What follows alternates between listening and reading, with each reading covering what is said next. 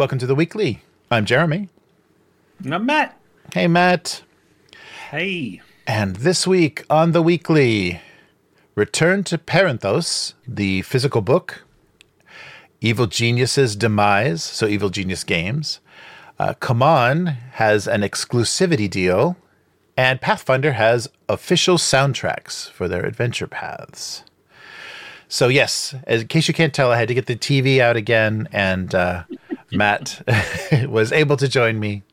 But uh, so I appreciate it very much, and uh, and yeah, stay tuned. Uh, we'll be on online in about 24 hours again, uh, finishing up some Blade Runner. So uh, yeah, keep an ear out for that. Oh, and something I want to mention before we get to the topics too. There's only a couple of days left, but uh, Osprey Games is having their February flash sale. So like 40% off of a lot of games. So, you know, Frostgrave, uh, Stargrave, all of their um, uh, various publications and things that they handle for other people as well are all discounted. So if you like physical books and uh, you like the you know miniature agnostic games that Osprey does, and also they're historical, they do a lot, a ton of historical. Uh, take a look at that. So I put a link in the description for that. And uh, Chris, of course, we're always yeah talking about what sales we need to take advantage of for the the next game. But uh, uh, yeah, Chris keyed me into that. So yeah, keep uh yeah, take a look at that. So um as far as Osprey, what's your the favorite thing that you've played of theirs so far? Oh, Stargrave. Definitely Stargrave. Yeah, yeah, yeah. Yeah. Uh, I haven't I mean I don't think I've really played many of the other games. I look mm-hmm. through their website every once in a while I'm like, oh, that looks cool. That looks mm-hmm, cool. Mm-hmm. But honestly, my my interaction with Osprey before Stargrave was mostly back when I was a much younger, uh-huh. and I would buy their little books on historical like military units. Mm-hmm, like they would mm-hmm. make those those little, uh, I don't know, maybe they're like forty page books right, about right. you know the legions of Rome or you know mm-hmm. just different things like that. And people, I guess, people were buying them mainly for like the painting schemes and stuff for right. their historical warfare mm-hmm. miniature stuff. But I just bought them as a youth yeah, yeah. For you know pleasure reading. But yeah, Stargrave, hands down, it's been a blast. Nice, nice. How yeah. Uh, yeah, I don't. I, I, think well, Frostgrave was kind of my first the the first Joseph McCullough game we played, and we did like the Lego Frostgrave. So yeah, I've been all in. I love that. I love what he did with a a D twenty you know miniatures game. I thought that was a really really fun, and the the the fact that you could use uh you could play a completely respectable, you know, skirmish game with Lego minifigs was uh, very impressive. so, um, yeah, but I, I, also he's done a lot of stuff. The uh, the Rangers of the Shadow Deep. Um, I, I haven't gotten. I've um, gone through like figured out what miniatures I need for some of that, but I haven't actually played through any of that because it's either co- op or solo. And oh, okay. yeah, the problem is that each scenario, you know, they don't provide miniatures. There's I think some people like 3D artists that are supporting it, but there's a uh, a lot of stuff you got to do. You got to come up with a a cottage and a forest and some giant spiders and you know there's a lot of stuff you got to prepare ahead of time. But uh, and also the um what's the uh, the kind of gothic setting with the? Uh, I just got uh, I got that not too long ago, and uh, a couple of factions for that. The uh, oh, I'm totally bl- totally blanking on it. But uh, the the nice thing too, um, with all of the McCullough games that are going through Osprey, is they've got a lot of support. I mean, he has done a lot of different games. I mean, Oathmark, Frostgrave, Stargrave, uh, mm-hmm. and then the one that I'm totally forgetting, uh, uh, Silver Bayonet. That's right, Silver Bayonet. Oh, okay. And um, they're all getting expansions. They're all being supported. I mean, he is incredibly prolific with uh, you know doing more settings, more rules, and and even uh, the Rangers of Shadow Deep is getting uh, more expansions as well. That's a lot of work because that's narrative. You know, that's a, almost a narrative game. So is he part of that whole turnip thing too? Maybe. Um, I'm not sure. But yeah, I, I, think he's he's kind of like those. Yeah, the the guys, the kind of group that uh, publish on, with uh, the the magazine with Ash from uh, Guerrilla Gaming, the Guerrilla Games channel, and uh, uh, I'm not sure. I'm not sure if he developed or the, like the Gaslands guy and stuff. I'm, I'm totally not thinking of anybody's name right now, but uh, uh, yeah, I don't think. I think he he. I think those are kind of peers, like people that started doing miniatures games um, with him, but I'm not sure how connected he is because I think, yeah, I think he's an American or living in England or something, based in England. I've seen him like visiting or like doing videos with a lot of uh, British podcasts. So I think he might mm. be UK based, but I don't know. He maybe just travels. People can, you know, actually fly to different parts of the world. All right. Well, are you ready to uh, return to Perinthos? So uh, we have a uh, an update. So they, they finished, of course, the um, community mega dungeon that was done to honor the late uh, Jennell Jaquays uh, was completed. All the contributions were done by the I think beginning of February everything was uh, uh, combined, and uh, now they're ready to actually uh, do the uh, Kickstarter for, or not Kickstarter, the crowdfunder. I got it. It's not Kleenex. It's not Xerox. The crowd, the crowdfunder uh, for the the book which is which will be called uh, Return to Perinthos. Uh, that will be a spiral bound uh, book that will contain 90 interconnected dungeon levels of all sizes and systems. So the list of the systems gets pretty amazing, and it's so it's a very you know crazy kind of eclectic uh, tribute to uh, to uh, Jaquays and her. Uh, her, her very varied career, like all the way into you know video games from D and D to video games. So um, basically, the idea for the Mega Dungeon was to kind of mirror the Caverns of Thracia, uh, which was probably one of her her best known mm. mega dungeons. And uh, so they're going to do a 200 and pay. They're going to combine all of the uh, contributed community contributed uh, uh, levels in a 200 page wirebound book, and they will give it a fresh setting that will be uh, designed by the uh, Troika and Mothership designer uh, Luke Gearing. So he did um, Adventures uh, for Troika and a mothership. So it's going to get its own setting to try to connect this stuff together.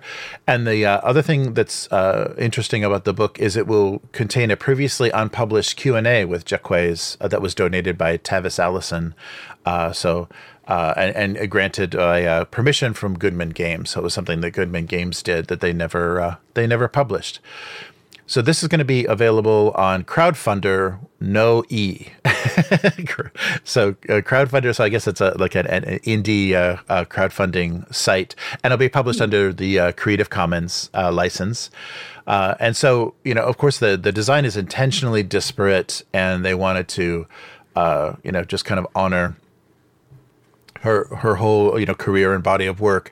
So uh, it's described as an heirloom quilt esque hodgepodge of old school essentials, Cloud Empress, Cairn, World of Dungeons, Into the Odd, and several editions of D and D are kind of all going to be included. all right. so get get all those crazy dice ready because you'll never know what you're going to need. And uh, yeah, so so a lot of the uh, attributed levels directly reference uh, her designs for uh, TSR and Chaosium. Uh, so the description was you can go from someplace like a fantasy themed uh, a fantasy theme park that may be connected to a gamma world style post apocalypse, and then into a room full of Pac Man ghosts and and a crash crash spaceship or the vault of a billionaire art collector. so so good luck. good luck following that through line. But uh, yeah, so the um, the campaign is going to run. Oh, it's actually we've just got a couple of days left. Yeah, the campaign runs through the 26th of this month, so just a few days left. Um, and they're expected to ship the books by May of this year. It's going to be um, they'll fulfill all of the backers on crowdfunder and then they're going to do a small print run that's going to be sold through retailers and then the proceeds from the retail sales are going to be donated to the trans lifeline in honor of in honor of Jaquays and her activism mm-hmm. and a, uh, a legislative architect in the us's uh, uh, trans law uh, yeah, in the in the community for for laws uh, for uh, recognizing trans people. So uh, yeah, I think that's uh, that's pretty awesome. So I'll put a link to the uh, just a couple of days left, but uh, the uh, uh, crowdfunder. I guess I'm a day ahead, so it's a, one more day than I think there is left, but it's def- definitely worth checking out. And this is so this crowdfunder is directly going to help pay for the outstanding medical bills and, of course, funeral costs. So it's a very worthy worthy cause and uh, and you'll have a very unique artifact, a very unique tribute to a uh, a very unique designer. Fifty percent, or see, fifty dollars for the book. It looks like. Oh, cool. And they're almost two thousand percent of their original goal. That's nice. Awesome. Oh, that's good to see. Yeah, that's really good to see. Yeah, because uh, the survive, you know, people surviving that leftover with medical bills from a serious illness is not fun at all. Whoa, the person that did this crowdfunder mm-hmm. lives in my town. Whoa. Nice. Oh, now I need to find out who this person is. yes, you do. That's cool. Oh, very cool. Very Sorry, cool. Oh no, um, no. Yeah, so I was thinking about this. Uh, it would be fun. I think I might get it later, not during the crowdfunding, mm-hmm. just to have as like a pleasure read kind of thing. Because mega dungeons aren't really my thing. Mm-hmm. But I was thinking though, like, is it? Does it say that each level is? Uh, Jaquaysed, you know, like yeah. the whole idea of that right. is you're supposed to be able to have multiple ways in and out right. of the of the dungeon. Uh-huh. like, did they make all these different people make make sure that that was a thing? it's it's possible, yeah. That that would be very interesting. And then yeah, so then what it would connect to, like what yeah, what would be the mm-hmm. the next level that you would connect to? Yeah, it must it must have been a heck of a book to lay out. Yeah, yeah or or they just hand waved and said, eh, "It's for a good cause." right, right. Yeah, uh, I don't know, but yeah. it does have me thinking though that I need to add to my sort of classic uh, rule book collection mm-hmm. and try to find an original version of or an early version of her modules, her Dark mm-hmm. Tower and uh, the Caverns of Thracia. Mm-hmm. We really mm-hmm. need to get one of the old versions of that. Yeah, know? yeah, definitely. No, that's true. They were probably just stapled booklets. Mm-hmm. Right, right. yes, like all the early stuff. All right, so are you ready for a tale of intrigue and uh, mismanagement and scandal? Always. I've got one for you. So EN World did this amazing. So we've we've talked about this. We talked about the failure of the uh, Rebel Moon, our tabletop RPG, uh, that deal falling through, Netflix and Evil Genius Games uh, not being able to work it out. But now we know why Evil Genius Games was leaning so hard into such a big license and they were willing to crank something out as fast and hard as they could to get that payday. So um, yeah, so EN World did a really exhaustive history of the rise and fall of Evil Genius Games, and uh, yeah, so how did this company go from 20 core staff and a ton of contract workers to just six people in the space of a few weeks? so, yes, summer of 2023. Evil Genius Games was on the top of the world.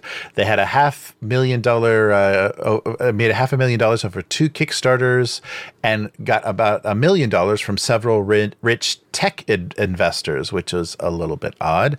The company had between 25 and 30 core uh, staff members, and uh, like I said, a ton of uh, contract workers. They had just uh, signed the uh, the deal for the Rebel Moon license and were well underway developing that. They had uh, a uh, they were they were sending out all sorts of promotional materials for their D twenty modern inspired everyday heroes RPG that had a ton of licenses all rolled up in that, where they uh, let you play every kind of 80s movie you can imagine. But by the end of the year, the end of that same year, the Rebel Moon game was dead. Workers had gone without pay for up to three months. Freelancers had not been paid at all. And people were starting to be laid off. And all of the tech investors seemed to just be slowly backing away from the company. so what the heck happened? Uh, yes. Yeah, so um, the reason that this was found out is uh, some of the uh, the resignation. So once layoffs started and once people stopped being paid, the re- resignation started, and they uh, didn't actually uh, start official uh, originally over money. It was actually so CEO Dave Scott um, started to get really uh, kind of infatuated with the idea of you know Web three. So you know Web three is your um, NFTs and your AI art and your blockchain, you know, all that, uh, that groovy stuff that everybody's going to make a billion dollars off of. That's, you know, it can take any company from small potatoes into the, uh, you know, you'll be the next uh, Microsoft. So yeah, so once he started in this direction um, and started to uh, try to pull uh, the kind of core uh, core staff uh, in into this uh, idea, they um, they all started to to balk and say, yeah, no, that we're not interested at all in this. And um, so originally, uh, there was uh, there was a, a woman, uh, where is her name? Faith Elizabeth Lilly was the chief chief product officer, and she was the first person that uh, Scott tried to kind of bring in. He started having talks with her about making her a co-founder, and said, uh, "Yeah, it'll be. Uh, I'll make you a co-founder of the of uh, Evil Genius under one condition: you'll help me kind of sell this uh, Web three idea to the rest of the." The rest of the, the company, and uh, we they had already got investment from a uh, a group called the Blockchain Founders Fund. so already uh, Faith knew that the thing the, the writing was on the wall. Things were not going uh, the way that she wanted to, and uh, and she said that my friends are questioning my ethics on this because the uh, there was actually blockchain in the name of this one investor. So of course, you know, I knew this was coming. Yes. So um, yeah, so a lot of staff having concerns over this technology, and then they started to um, the CEO started to to really try to push hard uh, using AI art, and they even uh, were were pretty determined to use that for their Everyday Heroes campaign.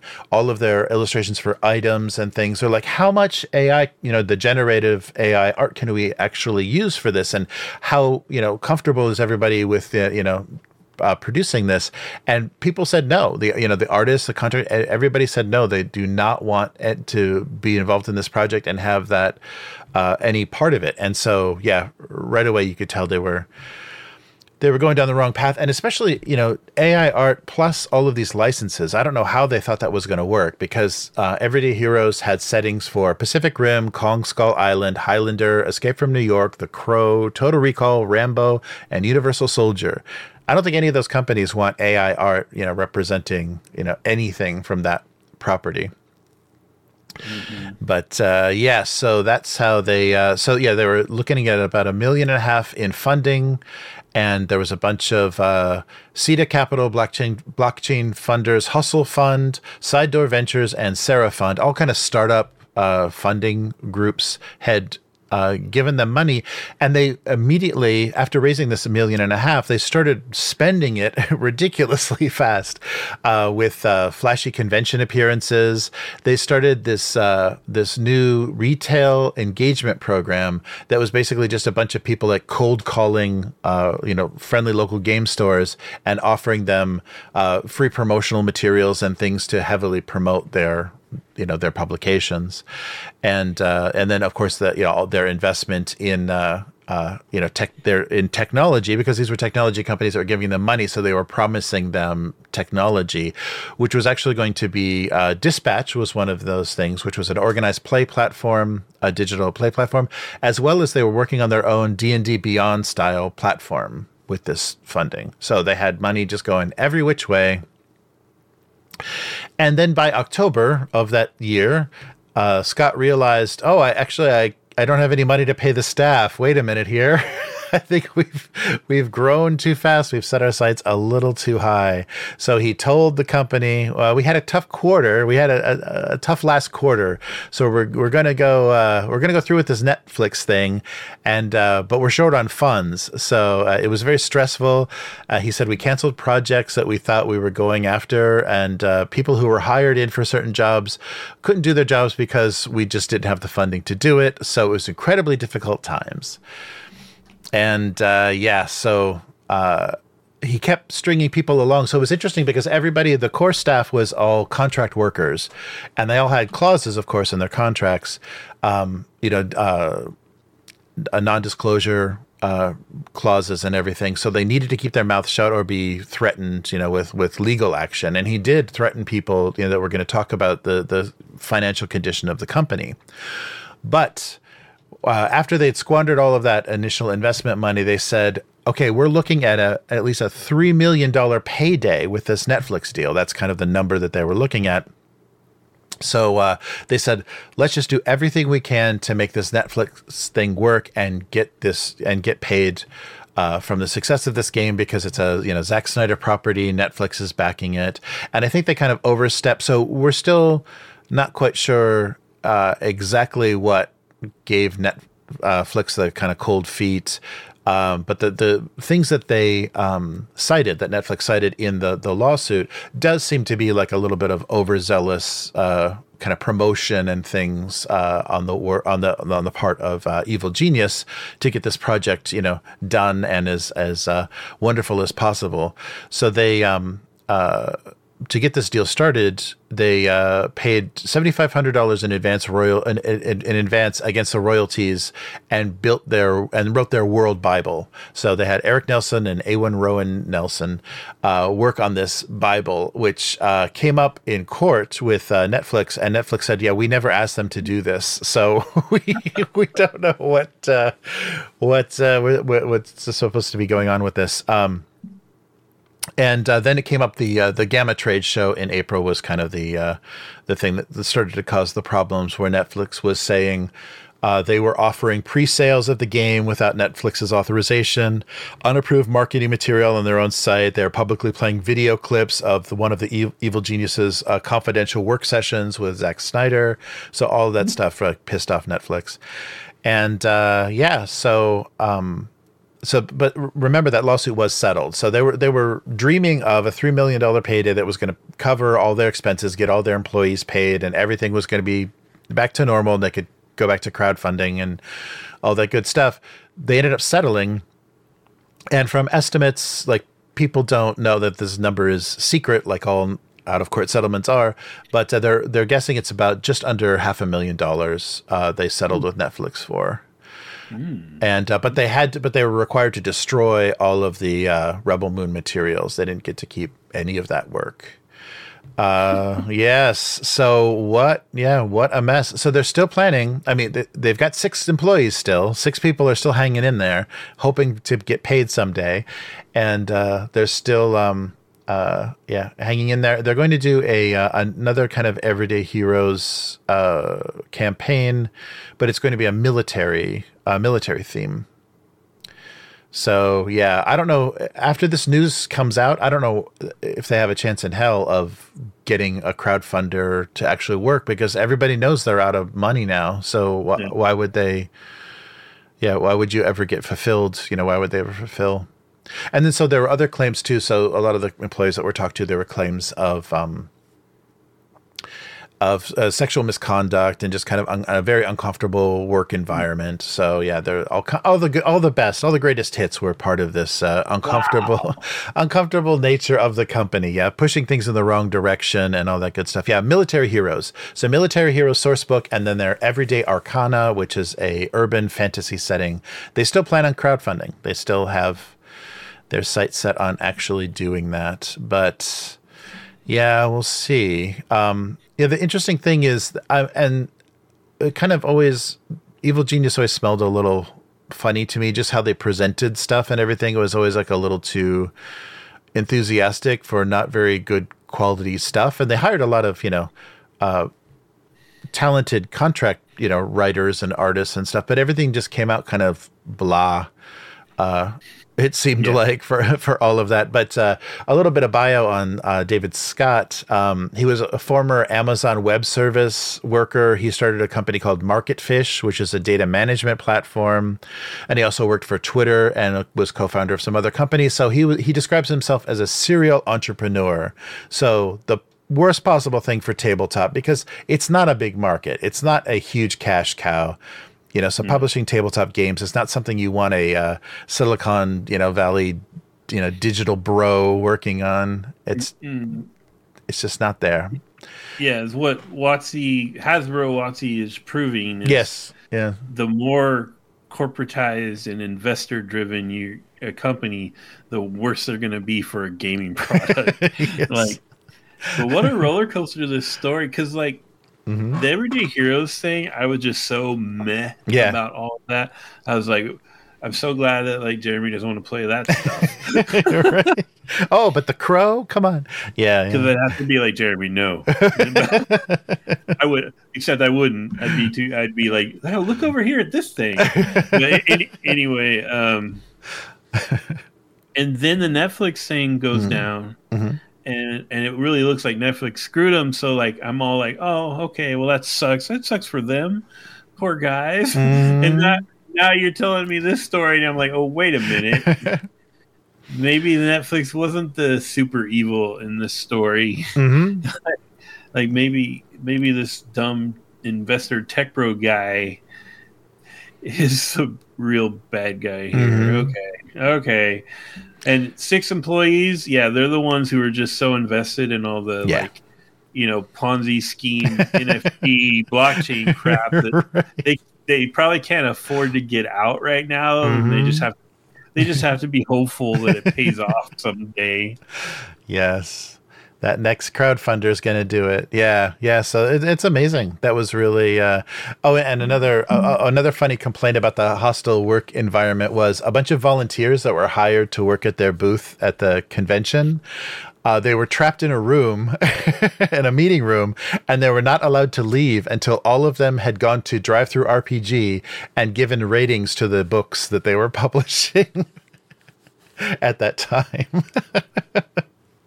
so that's how you make the most of your volunteers is you uh isn't that uh, isn't that uh, kidnapping like if you don't let someone leave through a door like that's that's technically kidnapping yeah Unlawful imprisonment. right yeah right Yeah.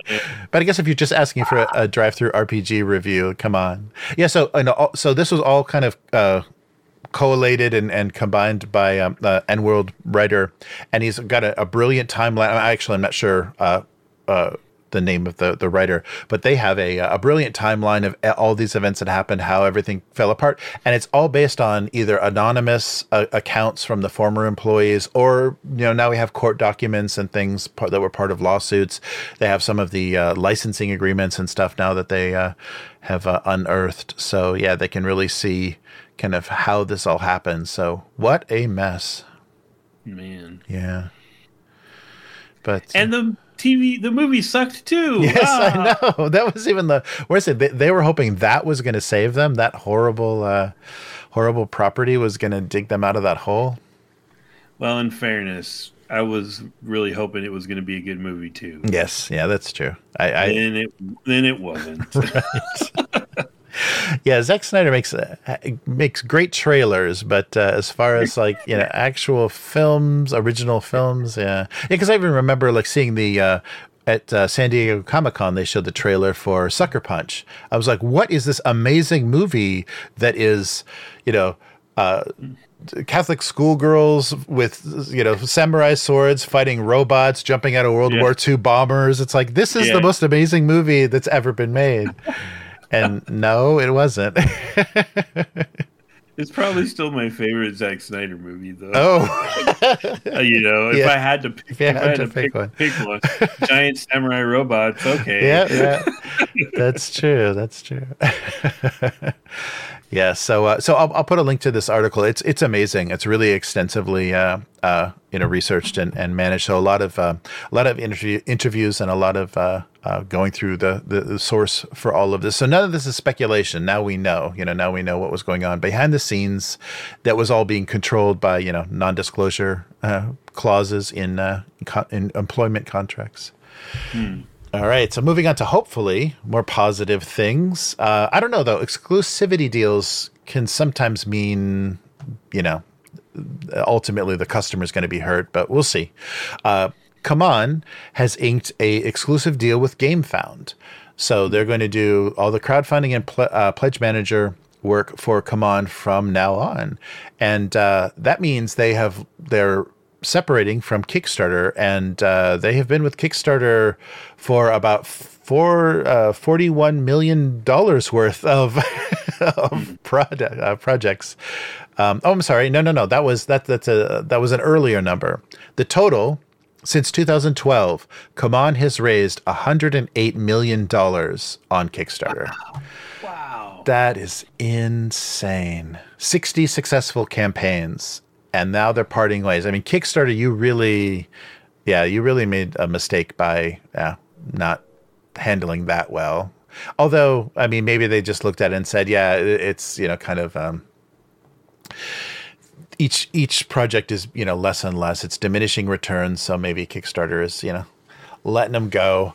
But uh, yeah, so the recent successes on Kickstarter were the Marvel Zombies uh, campaign, and they also did. I guess that was their their most recent one. Yeah, nine million dollars on Marvel Zombies. So here's a quote. Uh, so at CMON, uh, we always look to innovate and provide the best products and experiences for our customers. So that's uh, David Preti, the COO of CMON. GameFound has a number of uh, excellent features uh, for our fans that our fans have been asking for. We feel their platform is a great fit for us to move into the future. We want our consumer experience to be as smooth as possible. GameFound gives us those tools uh, that we need so we can focus on creating great games. So currently, um, yes. So their first GameFound campaign uh, is the Song of Ice and Fire. So we talked about that. Their uh, their kind of skirmish tactics game. Uh, Song of Ice and Fire Tactics uh, is their campaign now, and that's already raised, or that I guess that's finished now. It it has raised uh, over a million, just over a million dollars. So wow, and that's that's four thousand a, a, bit over 4,000 backers. So that means the average backer was paying $230 for that game. Wow. That's a lot. Um, they yeah. have been bombing Instagram ads with that thing. Oh, yeah. Yeah. Like, yeah. you know, I get the gaming ones because of my algorithm, of course. Right, and right. That game is all over. I think we talked about it. Was it last time? Mm-hmm. When oh, you're yeah. talking about all the skir- skirmish games. Right and I don't know if you looked at it, but it is very more. It's much more board gamey. You mm-hmm. have like a mm-hmm. map. You have like a gridded out mat you're playing on. Right, right. Yeah, and it has a very big dragon. mm, yes, you must have that on your shelf, or you just you ain't no gamer. Uh, but uh, yeah, so uh, yeah, that was interesting. So the um, there have been two kind of defections uh, as far as platforms from Kickstarter. So we have both uh, GameFound and then BackerKit, and both of them were handling basically pledge management. They were both pledge manager platforms that Kickstarter used. and a lot of the tabletop uh, companies uh, were using them as well. Uh, so there's still more news on this uh, on the competitors of Kickstarter crowdfunders. Uh, Brendan uh, Brandon Sanderson has said his next Kickstarter is going to BackerKit. So, Ooh. if you remember, yes, uh, Brandon uh, Sanderson, yes, he was the person that had the single most successful forty-two million dollar campaign for his four secret novels that he he wrote during the pandemic, just to make everyone else feel like lazy, do nothing, no good pieces of nothing. Uh, he had to write four books. yeah, so that was a, the largest uh, single single campaign uh, success on Kickstarter. He has officially moved to uh, BackerKit, and the latest uh, campaign uh, for BackerKit, uh, starting on March fifth, will be a series of collectible leather-bound books. So probably leather-bound versions of his popular books. I'm sure that's going to do insanely well. So. Uh, It'll, it'll have a uh, he'll have a bigger piece of that, not have to give up as much to uh, to the platform as well. So uh, yeah, so very interesting. The the competition is heating up. I mean, uh, Kickstarter had a huge advantage by, you know, being there first and everybody having the account, and you know they they had everyone's email. They were able to uh, uh, promote to everyone very easily. But both uh, yeah, BackerKit and GameFound are making a a, a good. A good try at it. So, um, uh, so the big difference between BackerKit, so BackerKit is um, uh, San Francisco based, and uh, they, their their big hits so far were have been the uh, Gloomhaven Grand Festival, the uh, MCDM books went through BackerKit, as well as uh, Monte Cook Publishing is doing all their stuff. Um, whereas GameFound is uh, Polish based, is Poland based, and they're actually the um, the one game company that they created their own platform. I'm I'm blanking on the um, it's not Steam Forged. It's one of the other, mm. other yeah, other game publishers. It that's their platform. Um, so yeah, it's uh, especially in tabletop, it's getting much more uh, competitive, and that's what uh, BackerKit even said: is uh, don't you know, don't be worried. We're not going into book publishing, or we're not leaving the tabletop. Our main focus is still going to be tabletop. Uh, it's just that we couldn't resist when Mr. Sanders had approached us. it's not like we're going to say no to a uh, multi-million dollar, yeah. Uh, yeah, campaign that's probably going to do well. So yeah, so that's interesting. I'm really curious what Kickstarter's reaction to all of this is going to be. Mm-hmm. Like, I've had some people argue with me that Kickstarter is a vast thing and gaming is only one mm. segment right. segment of it. Mm-hmm. But that was a lot of friggin' money. Yeah. Like Yeah, yeah. And and a lot of traffic, a lot of eyes on their site. And then you add in the Sanderson thing. Yeah. Oh my god. Oh mm. my god. There's no way there aren't executives at Kickstarter that are mm. not like, what are we gonna do, guys? yeah, yeah, that's true. And they kind of just and, yeah. Oh, go ahead. Right, they just kind of you know let that happen because they were working with these companies and basically, you know, they were learning how to handle customers, how to keep people happy, how to you know what a successful campaign looked like. Why not go off on their own and give them a better you know give the uh, the people uh, running the campaigns a better split and uh, yeah. Mm-hmm. Indiegogo is still around, right? Mm-hmm. I mean. Yeah. The last the last DCC thing I backed was on Indiegogo. Mm-hmm. It's like you don't hear about them much at all in all of this news, you know. Yeah, no, that's really true. And well, and like uh, the uh, Jaquays uh, tribute book was um, on Crowdfundr no e? I, I didn't i don't know that platform at all. So yeah there probably are smaller and, and maybe people are looking for those they're looking for a more direct experience. And that might have been the frustration that people were having with kickstarter is they were so big and had so many different categories of you know campaigns that they were you know technology and furniture building and experimental theater performances. You know everybody could kickstart anything. And so maybe a more focused platform uh, will be able to address you know the the more specific problems you'll have and and be able to you know market to a uh, uh, to you know potential backers much more easily. But uh, yeah, we'll see. So, um, oh yeah, so th- this was interesting too as well. Um, the history of uh, BackerKit. So BackerKit was founded in uh, 2012, and the Mac- Maxwell Salzberg, the CEO, said that uh, their uh, their platform was dealing with 40 to 60 percent of all of the dollars on Kickstarter in any given month, but they were processing th- mm. that much of their money. So yeah, to lose them, to have them break away, was probably not a great thing to to let go. Yeah. Uh, so yeah, interesting. And so the uh, the last thing uh, that I thought uh, was interesting that popped up is uh, Paizo is at it again. So, uh, so Pathfinder, uh, the Pathfinder uh, uh RPG has uh, uh, partnered with a fantasy music studio to publish official Adventure Path soundtracks. So, um, so Paizo is uh hiring um, or is partnering with uh the Michael Ghelfi Studios to produce music for two upcoming Adventure Paths. So, um, uh, Andrew White, their digital products lead, was talking about the uh, the virtues of having uh, ambient music at the roleplay tabletop, and I thought this was a was a funny quote uh, that said, "Many players have to make do with the Lord of the Rings soundtrack or various third party Halloween you know music releases for for decades, but now you have the official music that you should be listening to."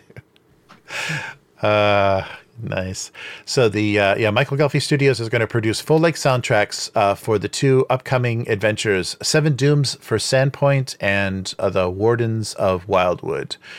So um, they they you'll be able to download the download those alongside of the first volumes of these adventure paths. And adventure paths uh, a little bit different from maybe how other you know like uh, wizards or uh, other people are doing it they're a connected adventure that kind of has monthly releases. I'm not sure if it goes through like the Pathfinder Society or, but it, it's a um, uh, it's a series of adventures, and they don't all come out at the at one time. So that gives you the ability to you know download these soundtracks at, with each part of the uh, each part of the adventure.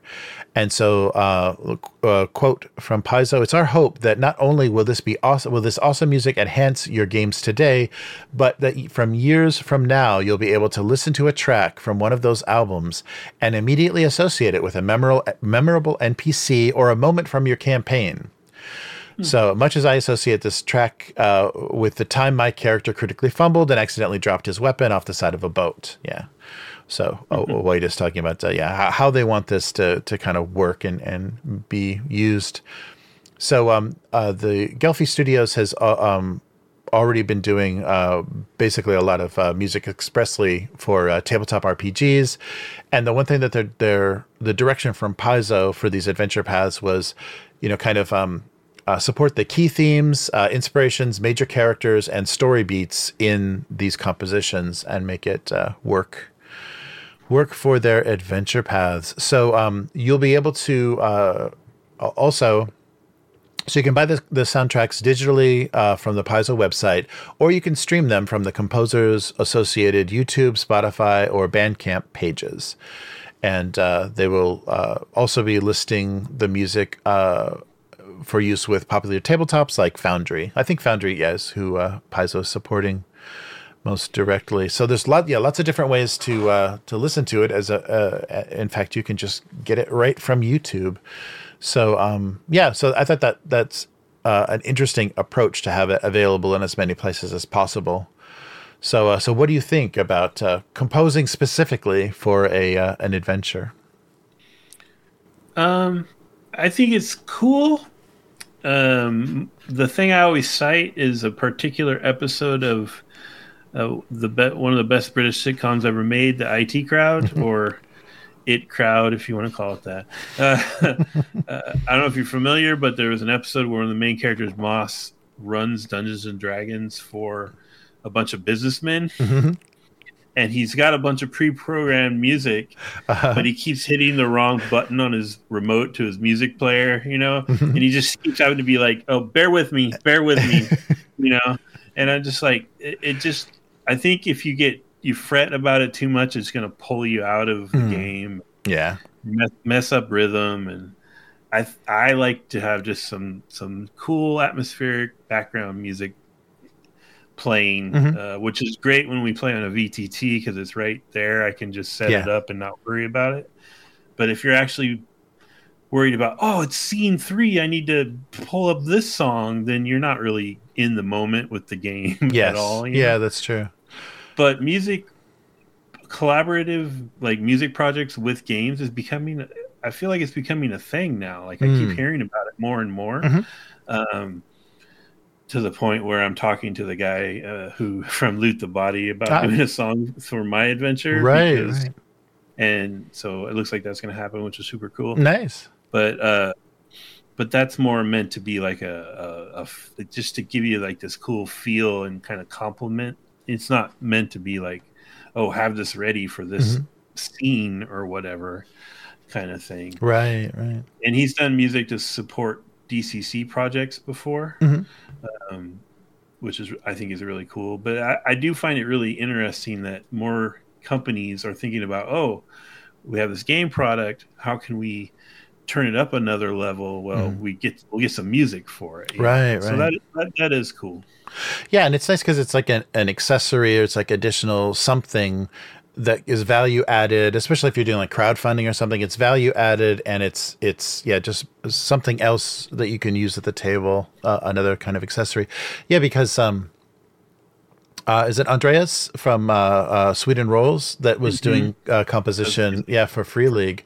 Yeah, so yeah. Th- they've been releasing soundtracks for uh, Vaesen and some of the other uh, games they produce as well. And yeah, it does. And I think when the, especially the company or the designers are choosing the music, it, it like it's one more clue about how they're how they want it to feel, how this how this is supposed to be set, so you can get closer to the designer's original vision. You know, if you have a, uh, uh, know what it sounds like, yeah. And, and the nice yeah. thing about the style, like what Andreas does, mm-hmm. is like a soundtrack. So mm-hmm.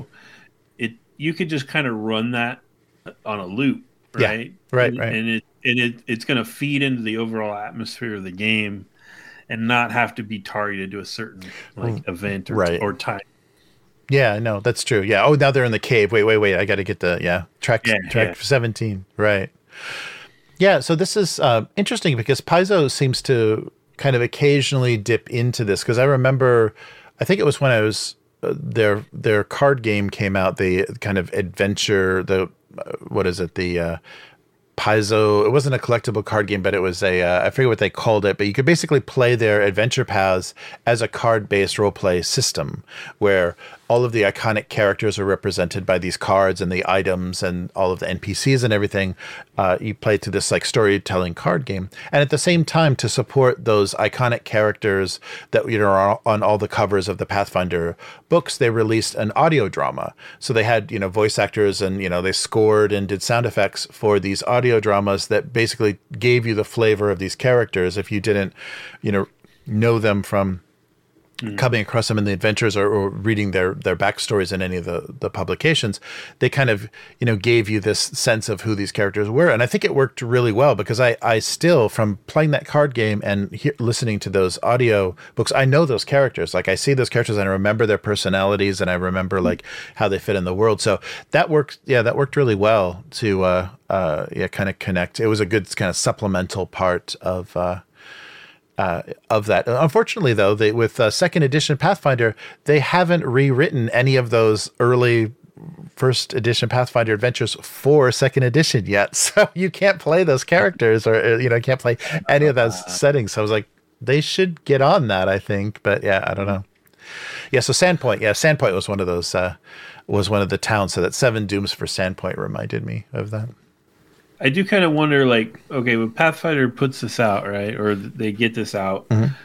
how does that work with using it on a VTT, and for uh, people who are people who are going to then put their stream up, like on YouTube, or right, something? right. Like, are, yeah. are, is it is it going to be like you're guaranteed no copyright problems, or do you have to only use it for personal use? You know, right? I mean? like, uh, well, I'm sure. Yeah, I'm sure it has some sort of uh, yeah license distinction. And if the uh, the composer themselves, if the uh, Michael Ghelfi Studios have a YouTube channel as well, they probably have registered the music with Content ID, which are the robots that crawl YouTube.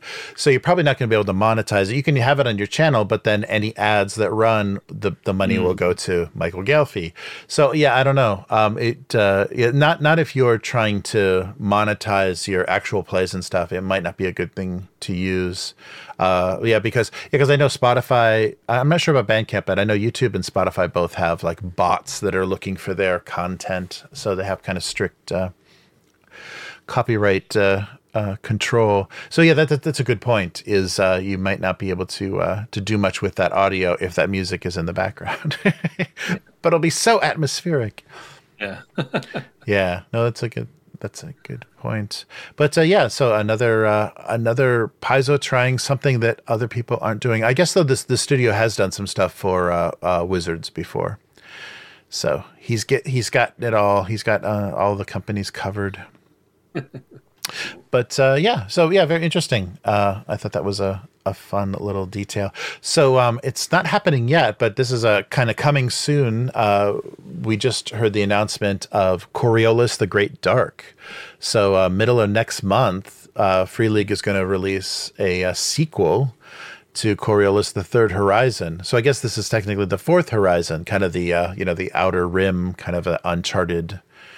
Uh, uh, sequel to the I like the name a lot, Coriolis the Great Dark. Yeah. Yeah. But we'll find out more what that's about as we get closer to uh, get closer to the version of that. So you you played, exciting. yeah, yeah. Well, Coriolis is a beautiful sci-fi game. Like thematically, it's like one of the richest uh, high high what would you call it like space opera style mm-hmm. sci-fi games. Like mm-hmm. it, it's it just has this wonderful feel and it's different because they really leaned into sort of uh, a lot of sort of Arabic and Middle Eastern th- kind of themes, mm-hmm, mm-hmm. right?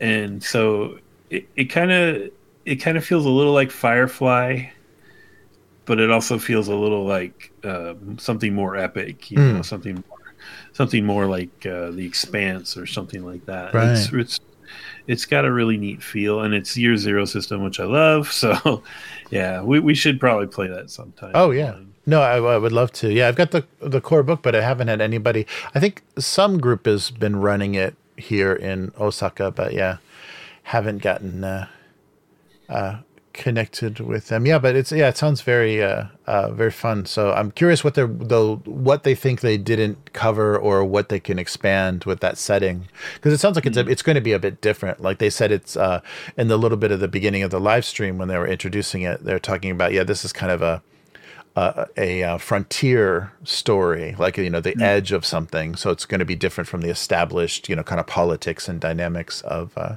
the previous. Yeah, because it's uh, the where you play. It's not.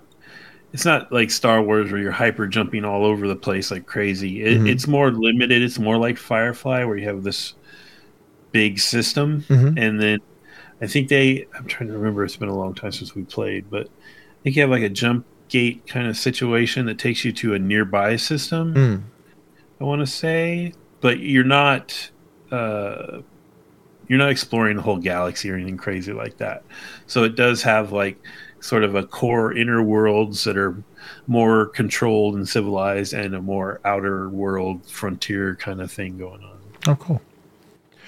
Cool. So yeah, we'll hear more about that as the uh, campaign comes up. So yeah, I think Free League though they're not going to leave Kickstarter anytime soon. They've had some good good luck with, with Kickstarter, so we'll see. That that will be interesting. As soon as Free League leaves, then you know that uh, yeah, Kickstarter has really pissed off uh, the tabletop crowd. I think they could though, right? Mm-hmm. There's been so su- the fact that they've been so successful to me means they probably could jump over to oh, yeah. Game or whatever, mm-hmm, mm-hmm. And, and you know once they get it up and rolling, be be fine. Yeah. So yeah. Yeah, that's true. Yeah, if they had another, like if they have another big license IP game that would make would be a huge launch on crowdfunding, that would be a good time to like you know save that seven percent fee and uh, make off with it. Yeah, so we'll see. We'll see what happens. All right, so that will do it for this week. So where can people find you, Matt? Oh, uh, I am on Instagram and Threads. Uh, it's at Haargald, H A A R G A L D. Uh, where right now I'm posting about what did I do? I did a what kind of game master are you survey. Oh, nice. from this place, the site it was called like TTRPG University or something like mm-hmm. that. It was like 54 questions. I almost stopped because I was like, really another question? but wow. but uh, I uh, I came back as an enthusiast. Oh, whatever that means. They don't explain it. They uh, just tell you. It's really just an ad to get you to go to their, their yeah, site. Right, you know? right, right.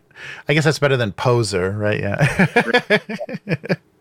yeah. Wow, that's a yeah, that's a funny result. Oh, cool making fun of Nick Caravazzo. Was that his name? Uh, yeah, the, yeah. the original True Detective creator. Because oh, right, right, right. Yeah, he is. Season, yeah, season five just got greenlit, and it must be boiling his blood. Yes, yes, exactly. Yeah.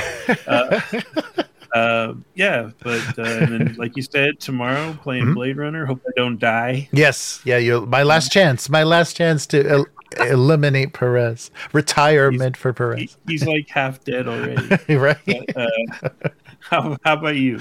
Ah, so uh, occasionally you can find me uh, drawing cartoons on my live stream. It's the schedule hasn't worked out for a little while now, but um, abuse cartoons uh, on YouTube and Twitch. So I draw my cartoon, my single panel gag cartoon, domestic abuse, uh, that you can read at gocomics.com/slash domestic abuse.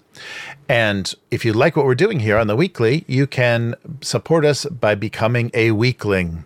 Uh, visit patreon.com slash upturned table and uh, tell us what you'd like to see on the weekly and uh, send us some tips, some news stories, or some crazy gossip on Reddit, whatever whatever you come across, and uh, we can talk about it on the uh, on the show. But uh, yeah, thanks so much for joining us. And it's uh, Upturn Table on social media, upturntable.com. And yeah, so we'll uh, be back about the same time with the uh, live stream for Blade Runner, the last session of Fiery Angels. And uh, yeah, so join us then. And thank you so much, Matt, for um, helping me out this week. Uh, Chris was away. It's the Emperor's birthday today, so uh, long live the uh, God Emperor of mankind. I mean, no, that's the, not that guy. Somebody else. Let's not get into God Emperors. Um, but uh, yeah, so it was a three day weekend. So uh, a trip with the family. Uh, over this weekend, so we'll see. We'll see what happens next week. But uh, thank you, Matt. And I will see you soon, Matt. And uh, we'll take a little break and uh, be right back to talk to the chat. So thanks for joining us, and we'll see you next time. Bye. Goodbye.